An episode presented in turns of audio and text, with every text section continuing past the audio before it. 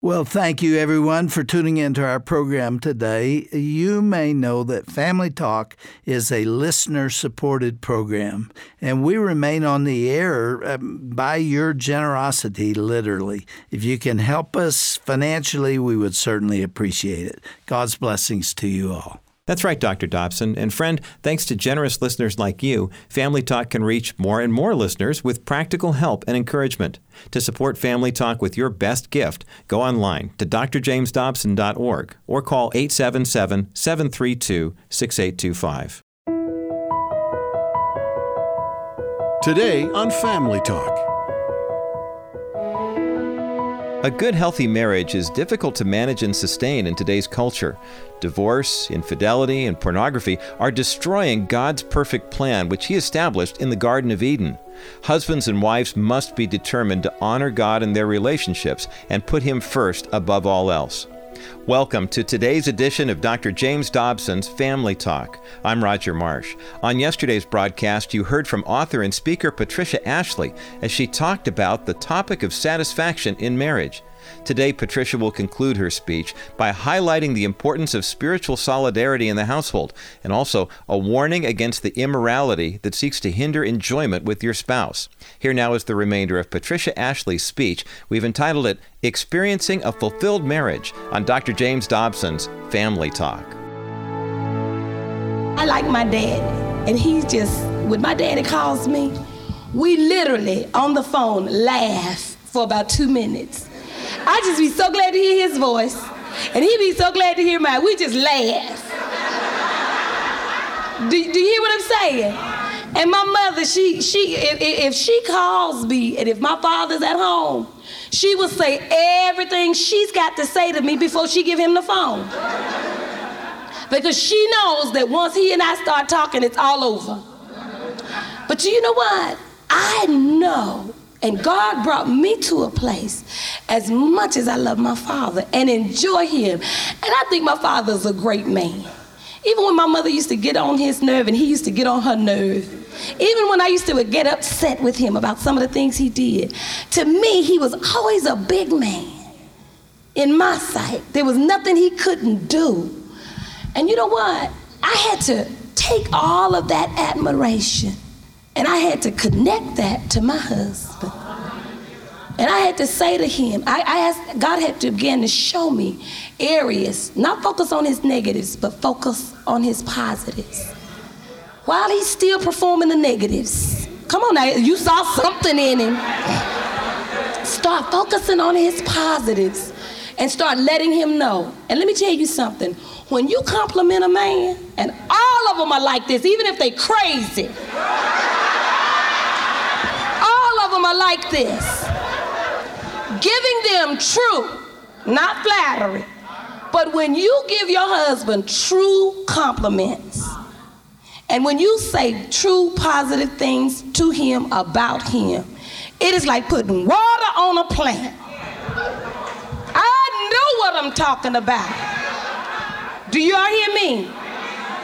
Even if they reject it, even if they act like it didn't move them, Believe me, if you walk out the room and peek back at them, they like it. That's why our daughters are able to steal our husband's heart. My daughter's 20 years old, and, and, and my, there's nothing my husband won't do for her. And they had that kind of relationship. And I wondered, how did she have his heart? She would sit up at the dinner table. Five years old, I learned five, from my five year old daughter how to deal with my husband. She would sit up at the dinner table and she wouldn't even have to talk. She'd just point for what she wanted and he'd get it.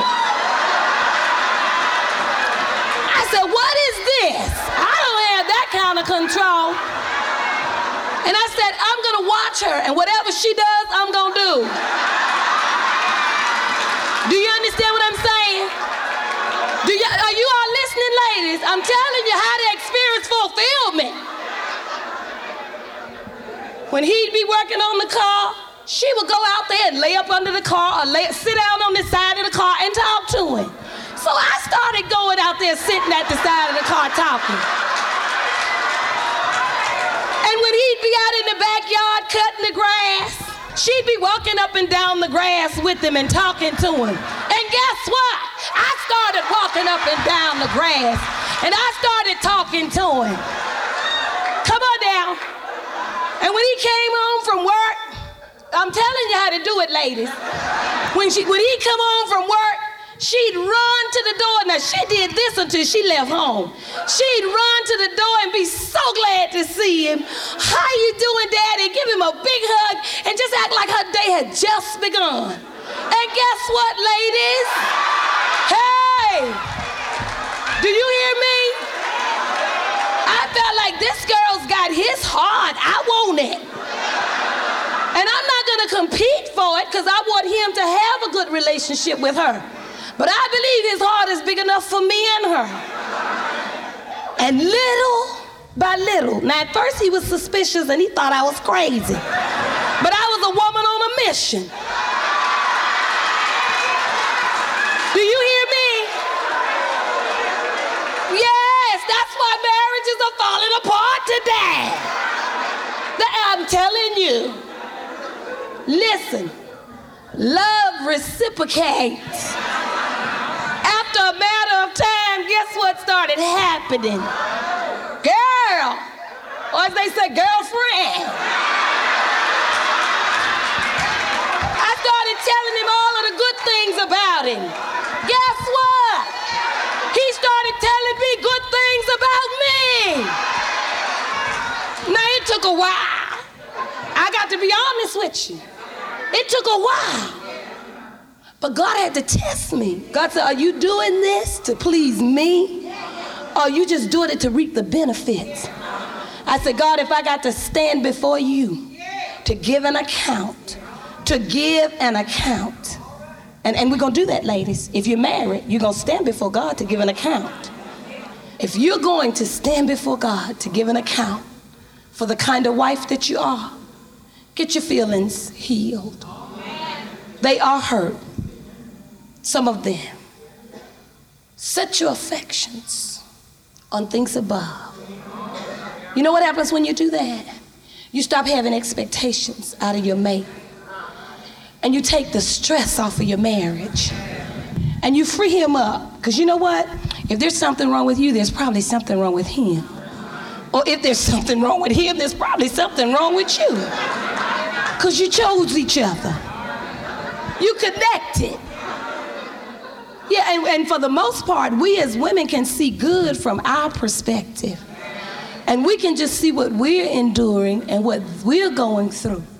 But if we were to look at some of our relationships from our husband's perspective and see the world through their eyes and feel the world through their emotions, then we would see that they have as many needs as we do. And it's a mutual thing. But we must come to a place, if we're going to experience fulfillment, is to, to release our expectations and say, God, I don't expect him to be sensitive to me. But I expect you to be sensitive through him to me. I don't expect him to love me unconditionally, but I expect you to love me unconditionally through him. I don't expect him to be sensitive to me and to dwell with me according to knowledge. Come on now. I don't expect it to come from him. But God, all of my expectations is in you. I expect you to teach him how to be sensitive to me as the weaker vessel. I expect you to do it through him to me. Now, come on, what, what have you done? You've placed that weight on God. You've cast those cares on God. And guess what you do? You get out of your husband's face and you get in the face of God you stop talking and pulling on your husband and you began to talk and pull on God. Come on now. So the thing is, what you must do is make a decision whether or not God is able. And you can know that He's able because of who He is. And then you must know that God is for your marriage. He's for the success of your marriage, whether or not you chose Him or not. God would desire to choose them for us. But most of us get ahead of God. And God has to make the wrong one the right one. Come on now. But He's able, He can do anything. We want fulfillment in our marriages. We've got to look at it God's way. We got to leave and cleave. We can't put our marriages asunder. And then we got to know what God's purpose is for marriages. God's purpose for marriage is that we have companionship. But now we must have companionship with God first. Because the word in Amos 3 3 says, Can two walk together except they agree? We should be able to agree spiritually first. We should be able to agree emotionally. And we should be able to agree physically. And see, for the most part, we want to go into it agreeing physically. We are attracted physically. Like I hear my daughter say, I like men with pretty teeth. I'm like, I said, baby, you better like more than that. You better look for more than just pretty teeth. Come on now. And I know that she is, but that's just one of her things. We have those kind of things.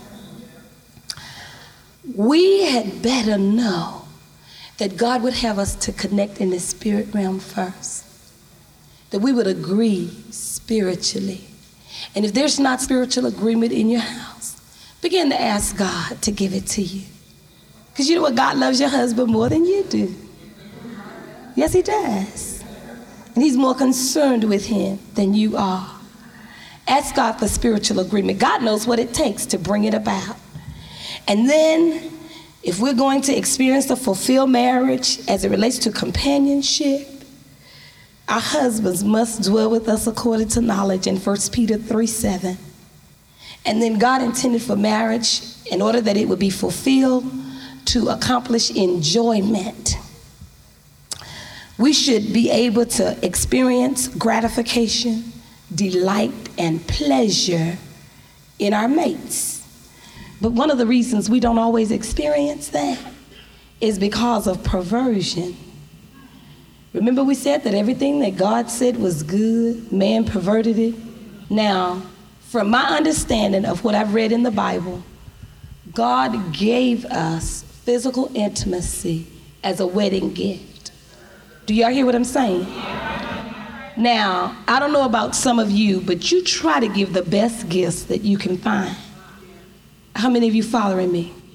In the mind of God, the best gift, come on now, that He could give to a couple was physical intimacy.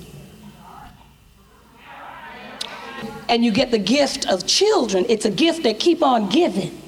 You get the gift of children as a result of physical intimacy. Now, it's been so perverted First of all, we pervert it by opening the gift before time.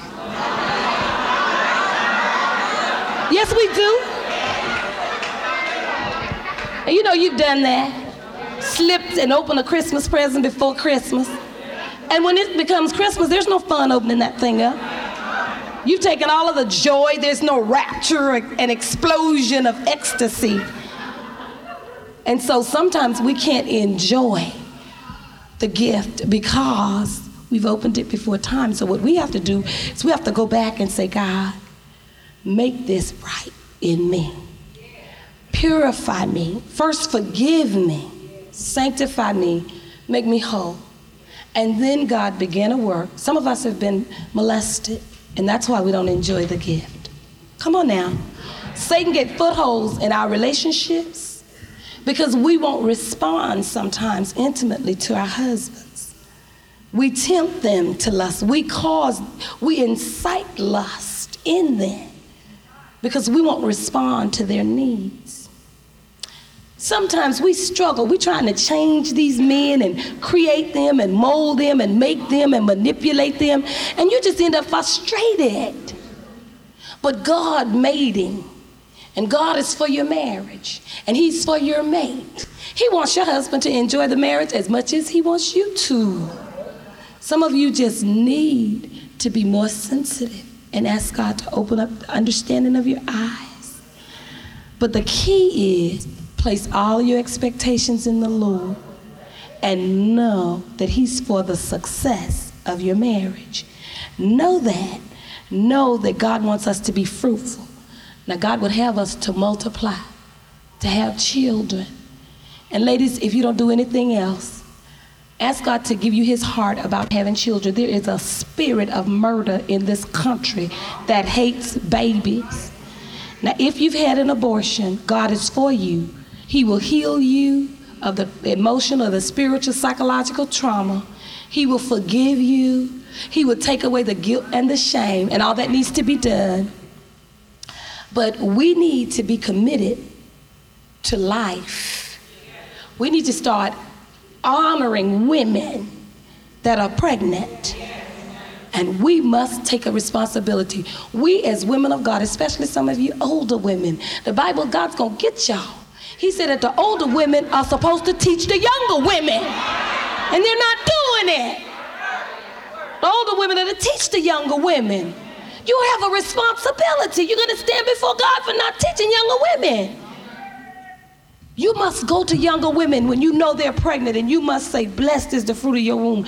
God has done a good thing in you, that He would trust you to nurture a life. We, uh-uh, we got to do that. You got to go out of your way. I don't care if she's a stranger. And those babies in their wombs, listen, I, when I get a chance, I bend over and talk to the baby in the womb. I said, baby, you are blessed. God has purpose and plan for your life. We are eagerly and waiting for your birth with great expectation. You're going to be a great woman or man of God.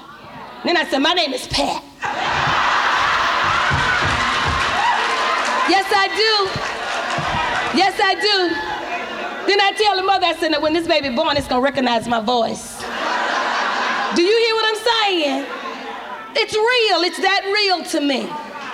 It's that real. We must make a commitment to encourage women to be fruitful and then become extended families. Women are not having babies because we live in a selfish and an egocentric society. We don't want to make the necessary sacrifices. My mother had five of us, and we were considered a small family. Do you understand me? We must get the heart of God since that's who we're going to stand in front of one day, anyhow. Get his heart now. And ask God to forgive us for not encouraging women when they're pregnant and overlooking them. We should celebrate those women. And when you get a chance, bless these women and encourage them. Praise God. Hallelujah. God would have that our marriage would accomplish protection. I know my time is out that, that our husbands, the, the marriage would be protected. Let me tell you something whether your husband is saved or unsaved, do you know whether he's saved or unsaved? God can use him to protect you. Because if the truth were told by each one of you, if you can think of something, things that your husband warned you of, relationships that your husband disapproved of, and some of your other girlfriends, as that relationship developed, you found that there were things in it that was just a dead end. You ended up hurt or betrayed, or you ended up being used, or you ended up, and he tried to rise up to protect you by saying, you know what, there's something wrong with her. I don't know what it is, but I don't feel good. You know what, unless he's a schizophrenic, most of them will rise up and say things to you, even if they're drunkards, even if they're alcoholics. Do y'all hear what I'm saying? And I'm not putting down the alcoholic because God is for the alcoholic. But I have seen men that were alcoholics still in their drunken state say things to their wives that was wise counsel. Now, he may be draining her emotionally, but he will say things to her that will protect her and even unsaved men, I have listened to things that Christian women have told me that their unsaved husbands told them. And I said to myself, it couldn't be closer to the gospel if he hadn't read it out of the word. Because God will sanctify him and anoint him and use him to protect you, even if he's unsaved. Because that's what God intended for the marriage to accomplish. God intended mostly for the marriage to illustrate an example of Christ in the church. Christ has joined himself to the church eternally, forever. Christ has said to the church, I will never no, never leave or forsake you. Christ has said to the church, I will never, no, never. And sometimes they say marriage is like flies at a screen. You got those waiting to get out and those waiting to get in. Some of us are waiting for excuses to abandon and abort our marriages. And we wait for an opportunity for our husbands to do what some of these folk tell us is okay to do. But if it was okay to divorce your husband because he was found in adultery, then why do you deal with the guilt afterwards? Why do you deal with it? And those of you that have done it, you I don't care whether he beat you. You understand what I'm saying? I'm not saying stay there and be beat. Get to safety. But let me tell you something. There is no way around the guilt. And guilt is an indicator. Just like you scream when somebody burn you with something hot, it's an indication that there's something wrong there. Guilt is an indication. And you have to deal with that guilt. And I have met married couples who's now remarried. God has blessed them in a second relationship. But every last one of them that is living in the real blessings of God, you know why it is? Because they said that they came to a point where they submitted and they began to realize that what it took to make the second marriage successful, the same amount of prayer, I'm telling you now, the things that they were running from in that first marriage, they met in the second marriage. The things that they had to overcome in the first marriage, they were confronted to overcome. They had to still overcome those things. But now, for those of you that have experienced that and you've gone through it, guess what? Don't keep that a secret. You should start investing into the marriages of other people. You should become men and women that's committed to the success of other people's marriage because you know how violent divorce is. You know how it's a terror. You know how painful it is. I'm going to say this in closing. My husband left to go to Greenland for a year, and we were leaving, we were separating on good terms. And do you know when, that, when the Packers came in to our living room to get his personal belongings that he would need for that year, no one told me how painful it was going to be on good terms. Come on now. There was something uncontrollable inside of me that caused me to want to run and leap on the back of the Packers and say, No, put it down. Do you understand what I'm saying? It was violent. There was a tearing that took place in my heart and when you divorce, there's like a ripping and a tearing that takes place in your heart, and it's painful.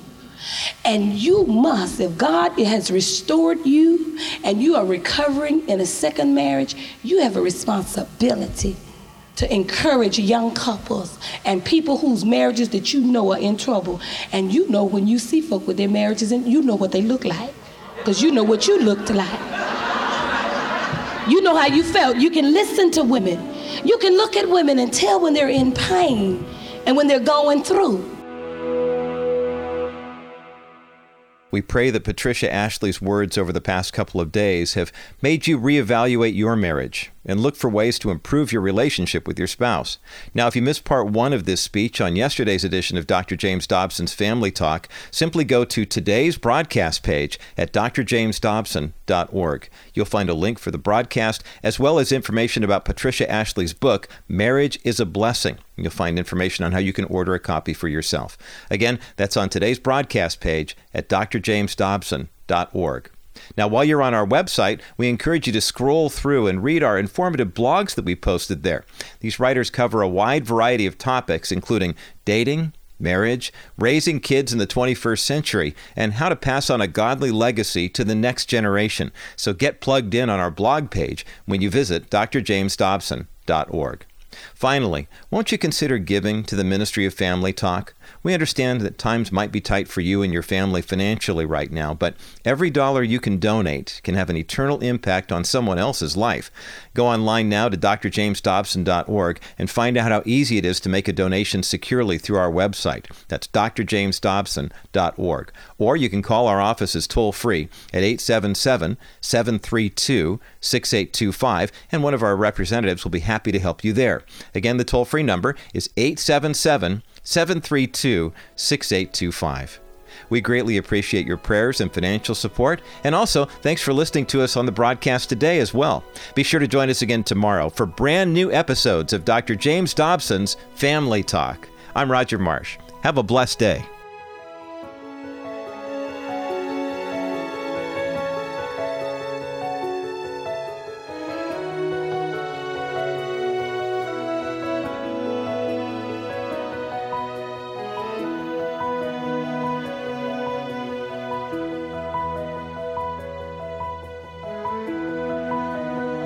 Family Talk is not associated with Focus on the Family.